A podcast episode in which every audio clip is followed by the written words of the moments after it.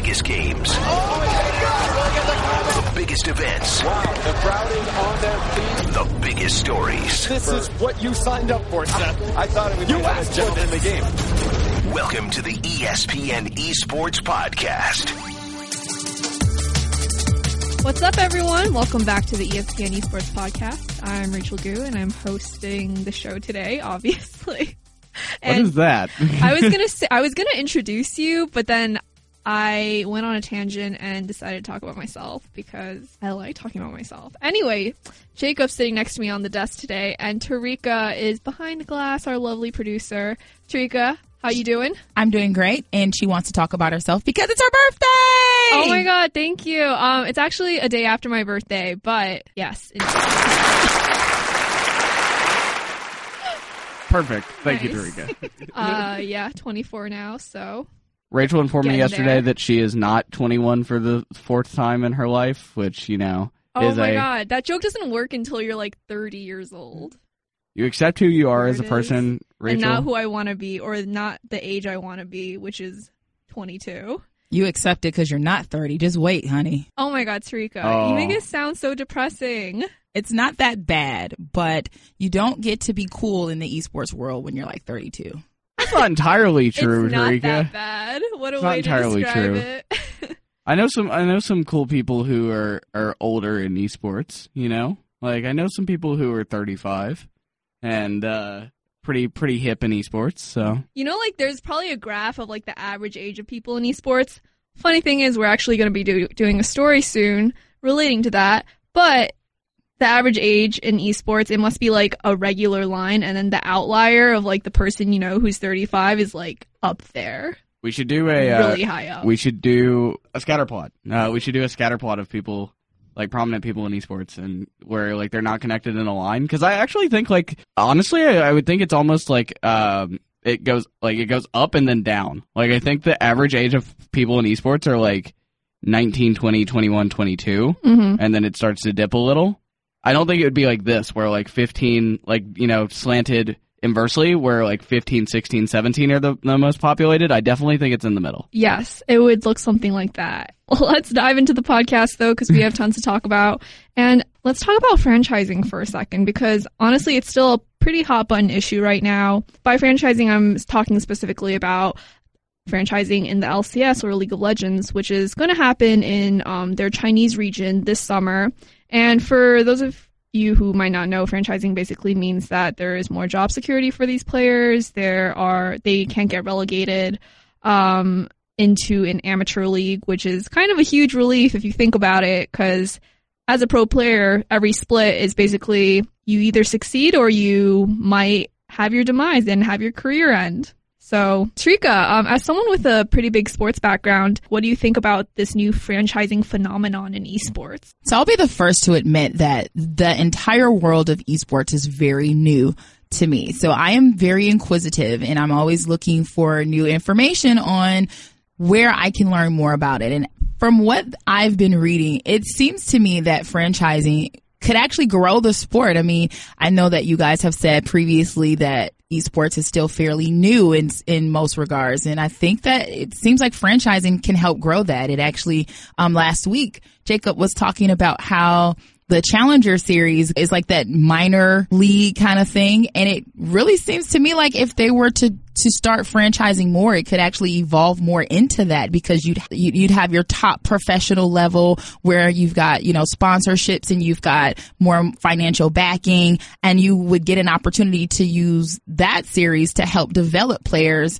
And, and it actually would probably give fans a little bit, uh, of a bigger, pool to watch players in and we give players a bigger opportunity to get better and move up higher. And I think franchising can be the start of that.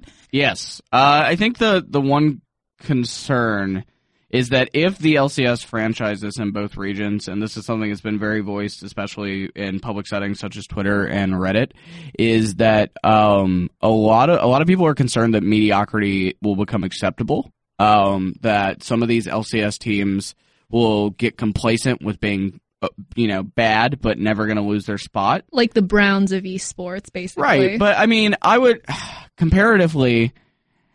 I would say franchises go through that over time. Like you look at certain franchise, like you look at things like the Golden State Warriors. They were not, they were pretty irrelevant like a decade ago. And now that they are like the hottest team in basketball, right? And now all of these Golden State Warriors fans are coming out of the woodworks. Like Right? they were OG fans. All right. Anyway, go on. anyway, yes. Uh, but I mean, then you look at franchises like the Knicks and the Lakers, who like, you know, they've been at the top of the mountain before, and they are prolific and super notable. You know, arguably the the two most notable over time franchises in the NBA.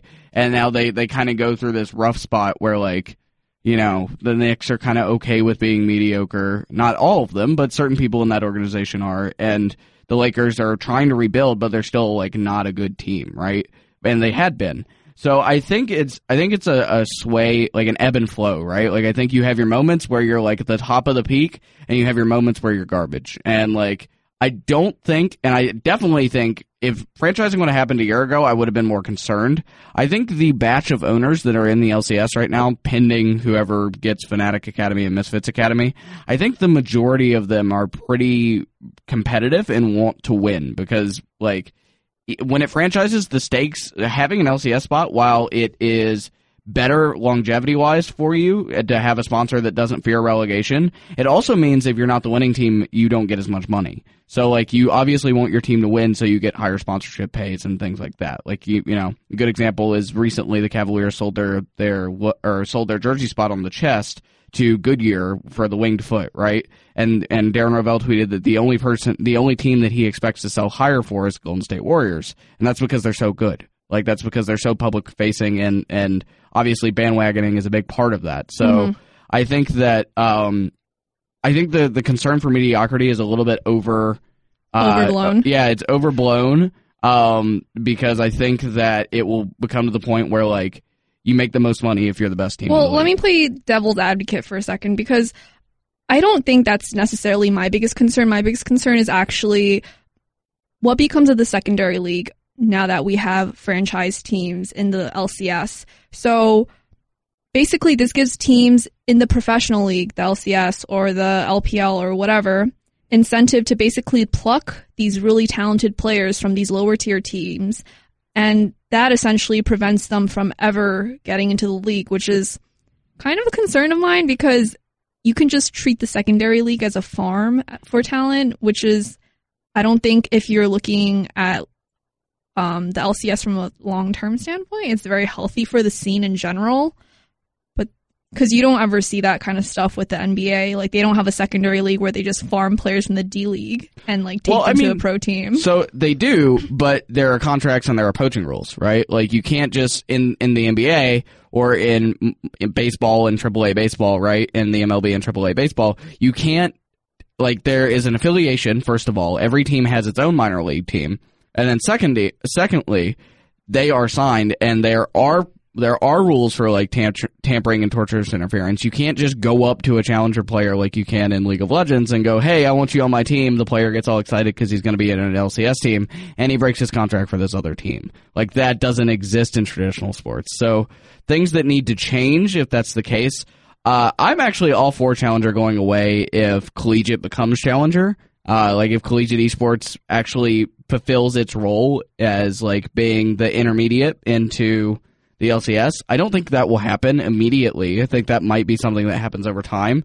But if Challenger sticks, you know, assuming Challenger Series stays around after the franchising, I think that it it becomes a secondary league all for like every single team in the LCS has a second team, right? Just like Echo Fox has now with Delta Fox and Counter Logic Gaming had with CLG Black, you know, that kind of thing. Um, and those players are contracted to that org. So you're not just signing them to win, you're not signing them to win and make money, right, by selling your spot for a million dollars. You are signing them to develop the talent for your team in the future.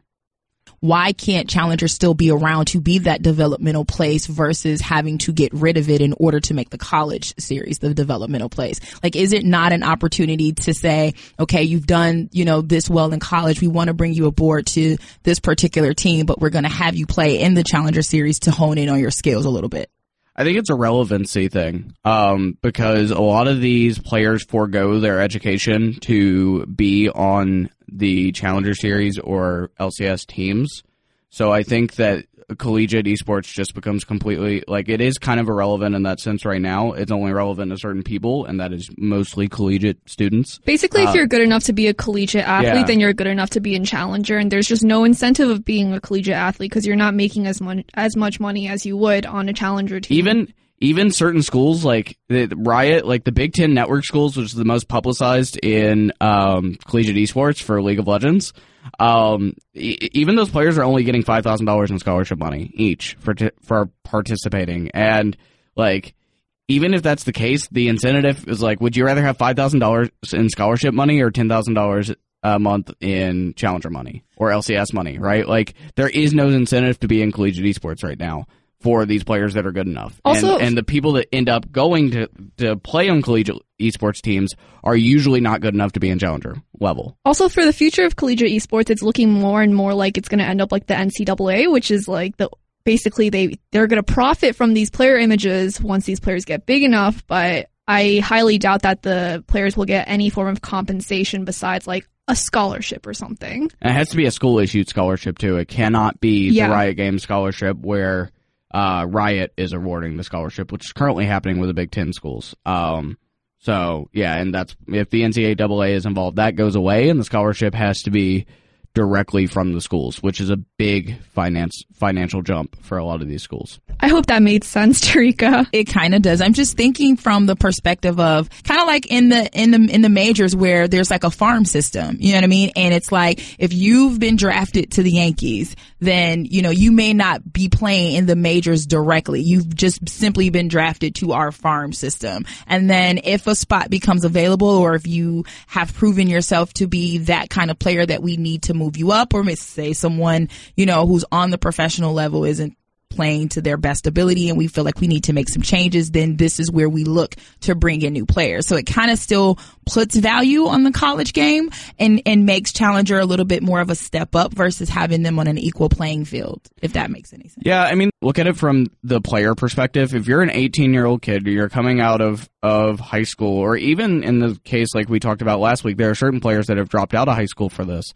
Uh, imagine you're in that position, right? And you've got, you can either go to, because if you're a good enough player to play in Challenger, or, in LCS, you will, every single League of Legends university that has scholarships will offer you money because you are good.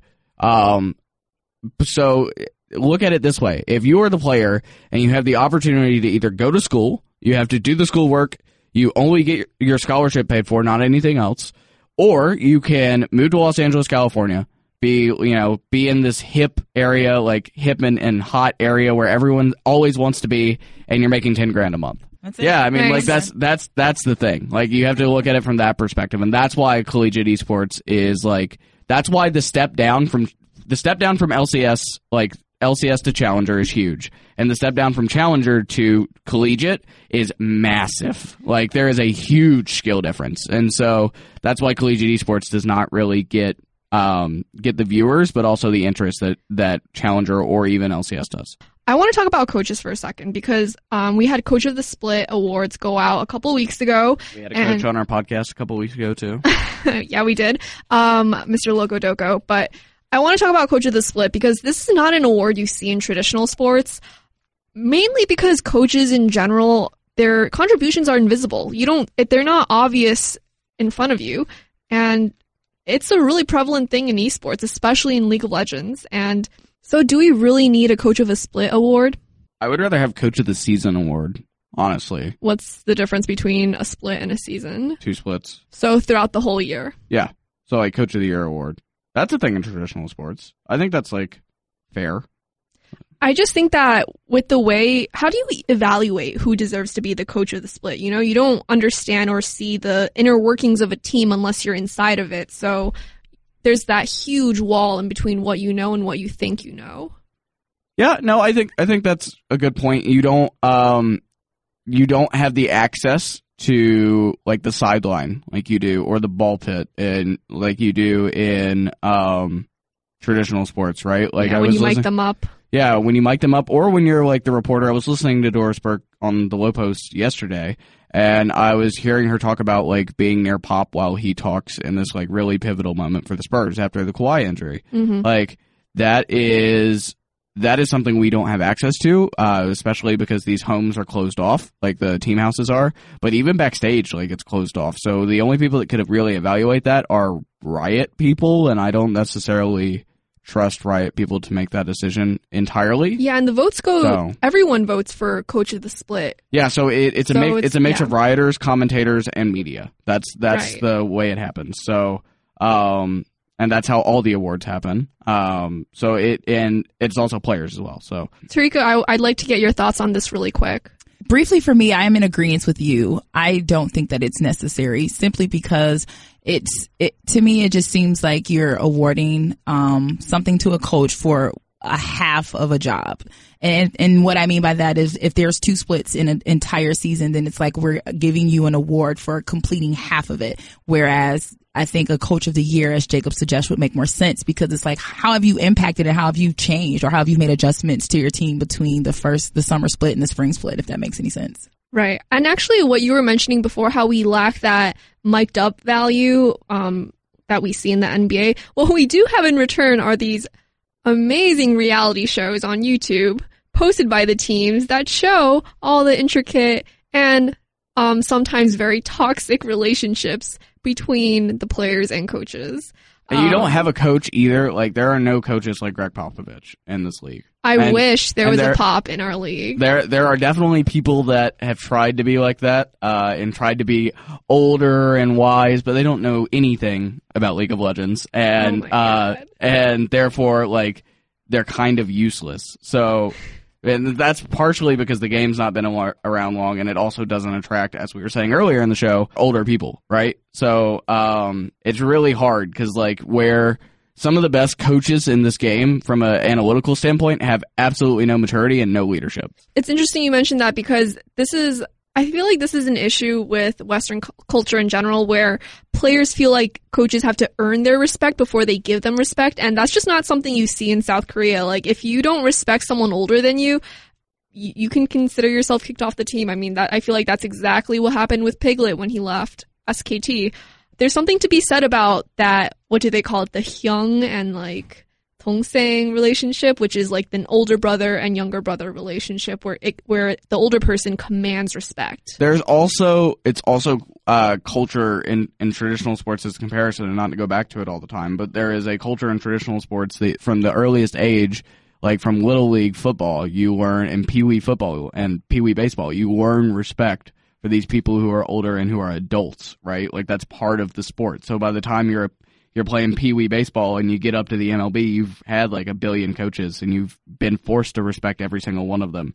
Esports players don't have that luxury, and some of them have come from like bad homes and things like that, where like they are immature but also don't understand how to cope with their own issues. So like they lash out at other people, and that's why you see things like Breaking Point and these other documentaries where you have a 18 year old player yelling at a 22 year old coach. Like it doesn't really doesn't really make a lot I'm of just cracking you know? up because I know that just brings up so many vivid scenes.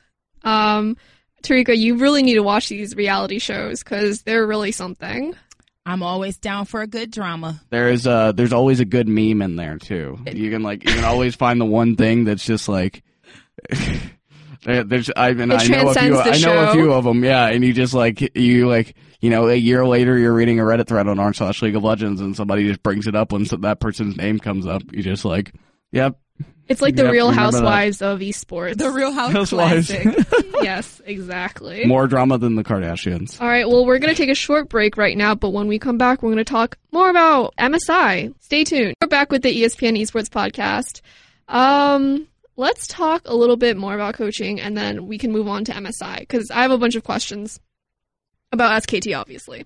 Um, so, hypothetically speaking, Jacob, if you were a coach, and we all know you're very young, uh, 19 years old, right? 20 now but yes, yes. Oh, wow, old soul, completely different. uh, I'm hitting hitting my quarter life crisis over here but oh my god, shut up. um, if you were a coach and let's say you had you had a League of Legends team and one player of the five was hard to deal with or maybe didn't respect you the way that you expected him to react, what would you do in that situation?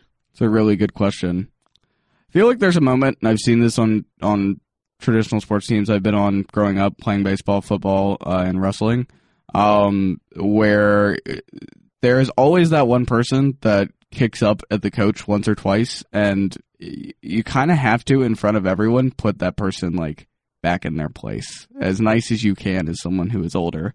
I actually think that might be a little bit easier in esports because there isn't a huge age gap. Um, uh, you know, it's hard when you're a, a 40 year old adult and you're yelling down at a 15 year old kid, but, um, certainly happened to me before. I've, I've been in the, the kid's position on that one. Uh, and I, I think you have to demand respect, right? So I think if somebody was like, talking back during a team discussion when it was not their turn or, or like if they were like yelling yelling at me or getting fed up with me like I'd probably just snap back at them and just like in front of everyone like not embarrass them, but certainly kind of put them back in their place because that's a big part of being a coach is being the voice that leads the conversation, especially in team meetings and things like that. I do think, uh, just on a slight tangent, um, I think that a big part of esports is uh, that managers need to be a little bit older. Um, a lot of these managers are younger, but I've met some of the managers that have been recently been hired into the league that are older, and I think that it's very important for it, even if the coach is young. I think the manager has to be older because the manager is like almost like Wait, that, almost please- like the house mom. Please Like, elaborate more on this because I feel like the manager role on these teams, it's just it's so mysterious and we really don't see them often besides them kind of like lurking around in the background of these reality shows. I mean, obviously the big part of it is logistics, right? Like I've met managers who are like, like, oh, my players have to be here at this time. Like that means I have to go around and wake everyone up and like make sure they get ready and make sure they can go play their match, make sure they get on the bus. Oh, so like, they assume more of like a parental role Yeah, alongside yeah, like yeah, yeah. professional duties. So it so it it's like you gotta you gotta make sure that like they're doing everything. They're not like a basketball GM or like a football GM where they're making like franchise decisions. They're very much like a, a team mom where I like they cook, they clean. not all of them cook. A lot there are there are a lot of uh, teams now that have specific cooks, and that's just like the duty. That they are there are teams that hire both men and women uh, that I've met in this, the industry that cook, clean, etc. Um, notably, uh, one of them, his name is Jarvis, and he uh, works for Envious, and he used to work for Renegades uh, back when they were in the league, and w- was brought over to Envious. Um, and heard great things about his food, and he's invited me to, you know, if I'm in LA, to come by the Envy House. But, um, but then they also have a separate manager um, who is from Korea. His name's Toby, um, and he's a little bit older. Um, So does Toby? He doesn't manage any of the roster decisions. That's mainly the coach's job. He- he- correct. he puts in a little bit of input, right? Okay. Like, um, but so you're but saying lot- every manager is a little different across each team. Yeah, it, it depends on a case by case basis. Um, I mean, the the competitive manager of Immortals, uh, Nick Fan, him and I were recently having a conversation after they announced their new changes with uh, Anda and Stunt. Um, and he was, you know, was telling me that he believes in them a lot, and he was like a very big advocate for bringing them into the team. And he's like, he's a, even he is like a GM in my opinion. He's he's more of a general manager, whereas he does a lot of things for Immortals rather than where they have like Dodo, who is like a, a team manager, like who is Ah, more right. specific to league. So, um, but the, you know, the league managers, a lot of it's logistical, um, and you know, a lot of it's logistical, and but they they do have some input as well. Like uh, Toby, Toby and um, Toby and Dylan uh, at Envious had a lot of input onto their, their team decisions and, and Hastr0 was telling me that they did one on ones with every single person that would live in the house, aside from Jarvis, who's back here. But like with Toby, with Dylan, who's their coach, and then all their players. So All right. yeah. So going back to the coaching thing for just one second, because I have one last question about it. All right. So when you're voting for something like this, I, I actually think these kind of votes are really important and that you should really put aside your, all your biases and do your best because this is this is the kind of stuff that you're going to look back on in history and be like, oh, hey, this was like an important decision at the time. And basically, I was wondering for decisions like voting for MVP in the NBA, um, maybe you can give me some insight on this. When we're choosing between, I feel like the matchup this year was pretty much between Harden and Westbrook for the M- MVP contention. And when we're choosing between these two players, and almost everyone gets a vote, right? All the players get a vote, and the coach coaches get a vote too. Correct? So back in the day, it used to be where the players would vote for who the MVP is now, but actually they have changed quite a bit to where now it is the broadcasters and some sports writers who vote for the MVP. And uh, starting in 2010, if I'm not mistaken, they allow the fans to have a vote in the MVP race as well. So players no longer get a say so like they used to. No, fan votes are the worst. Oh, I don't know, trust isn't any of them. terrible? But it's sort of a catch 22 in a way because obviously on one hand, who knows better than your peers on who you know, should be MVP and who's played the best and who's made the most with the least and that sort of thing. But at the same time, you also have to remember that not all players will have the best interest of uh, their peers at heart. And I think that's one of the reasons that they changed the way that the voting uh, takes place because not everyone wanted to exercise their right to vote or voted fairly. Right. And so would you say the MVP decisions over the past five years have been accurate? Like, would those have been your MVP decisions? Um, some MVP decisions I feel are biased. I mean, when you think about the NBA, for example, uh, LeBron James is a guy who you can name to be MVP every year.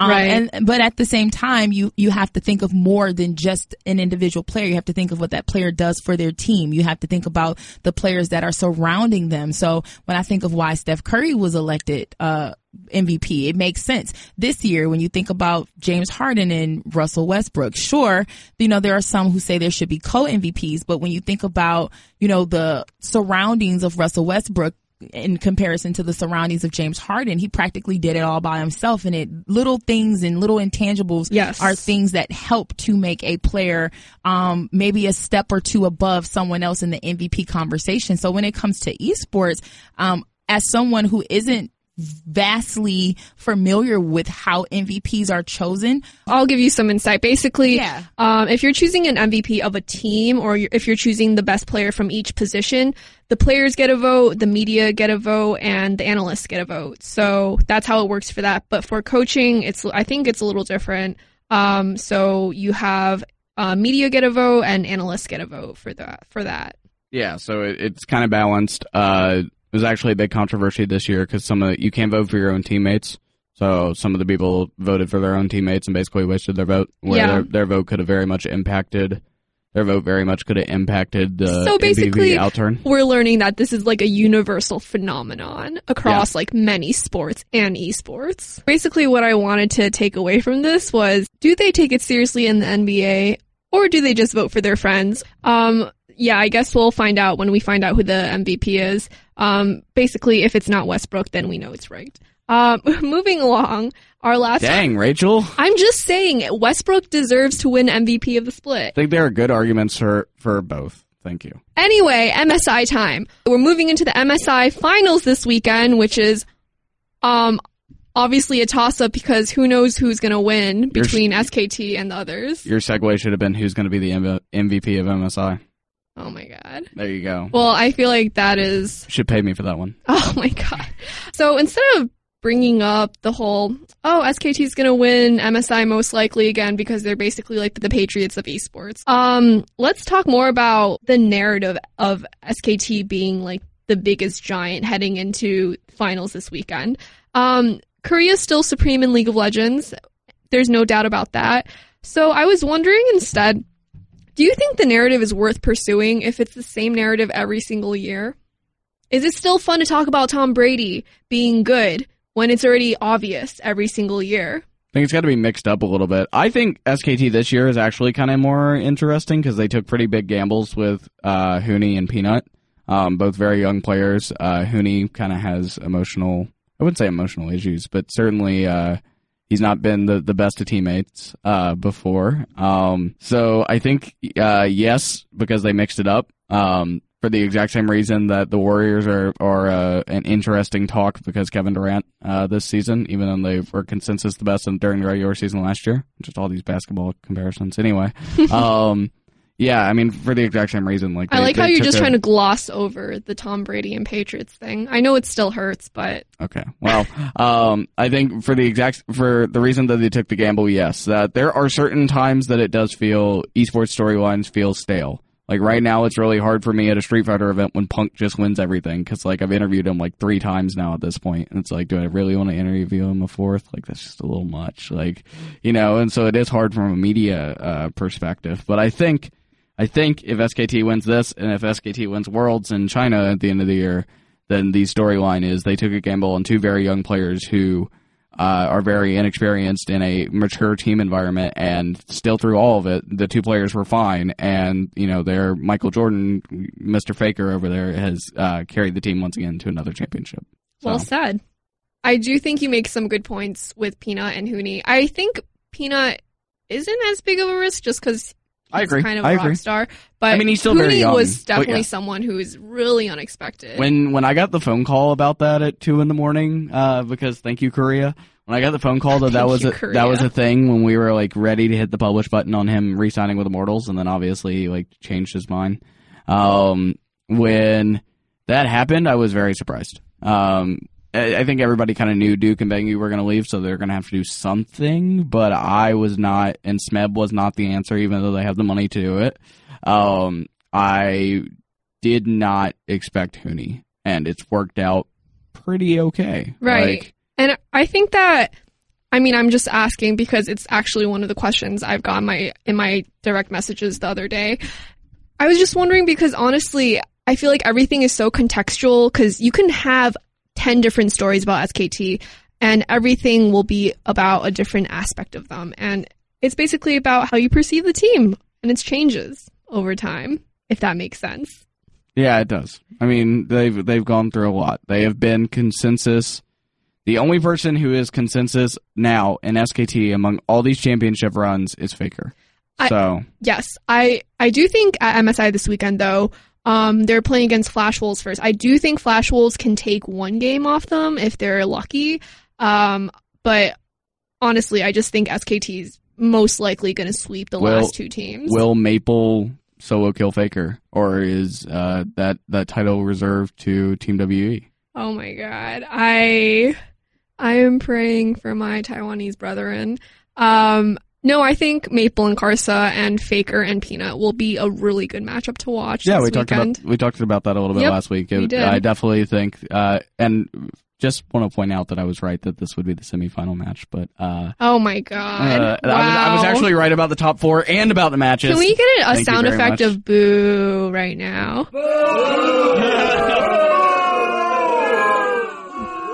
nice. um, you know, but uh, yeah, I do think that is the good matchup. um, the other matchup we have is Team WE and G2 Esports, and I think WE is probably going to win three two. But other than that, it's nice to watch China come back to prominence on the international stage once again. It's like a story repeating itself since EDG won last year, but I won't get my hopes up for that. Uh, this is actually a pretty good matchup on that side of the bracket. I feel like. If Like, G2 can fluke itself to victory, you know that do you think it? Do you really think it will be a fluke to victory though? Like, I actually think this is the most competitive series in in the event. I mean, there's only two, but this well, is the more. yes, I mean, this is the more is competitive obviously more series. competitive. This is the more competitive series. I don't think they're gonna fluke. I don't think anyone's gonna fluke themselves to Hey, victory, listen, Rachel. there's a great quote from The Office from this really wise man called Kevin. He said, "The fluke is the most common fish in the sea. If you go fishing for one, you might just catch one." So, I feel like that pretty much says it all. He just said it at like half the speed you said it, and you know, in a deeper tone. But I, I was trying to emulate Kevin from The Office. All right. Anyway, yes, I well, I honestly do think Team WE is going to win this We? one. I know it's not World actually- Elite. I I, know it- wish. I know it's not Team We, it's actually WE, but I wish it was just Team We, or they would just go back to World Elite. It was much easier. No, to say. no, no, no. World Elite was a terrible name. I just they they moved past that. You know, they were dominant once upon a time. They can't keep wearing that Just, badge just come, after they turn terrible. just just be Team We then. Just like, just say it like it is. Uh, anyway, I actually think G two wins this series. Uh, Really? I think three one or three two. I think very, very, think- very, very competitive. I think Team We is gonna win three two. So, so, So- hear me out here. If this, and thank God, and I put this on Twitter, I have nothing against North America or Team Oh, here we go, Solomid. I am go. very much a journalist of this region and have covered this region for four years of my life. Thank you for making that clear. But it is internally satisfying to see the G02 or the freaking G2 8 memes just disappear now that G2 qualified for playoffs and that TSM was arguably as bad as the Gigabyte Marines. So, with that in mind, I believe this is where G2 has their CLG moment and they make it to the final and then finally Europe gets some respect from the general public. And that's clarify. it for the ESPN Esports clarify. podcast. for more content, you can check out espn.com slash esports, or you can follow us on Twitter at ESPN underscore esports, at Rachel Youngu, at Jacob N. Wolf, and at Shino Sports underscore. Thanks for listening to the ESPN Esports Podcast.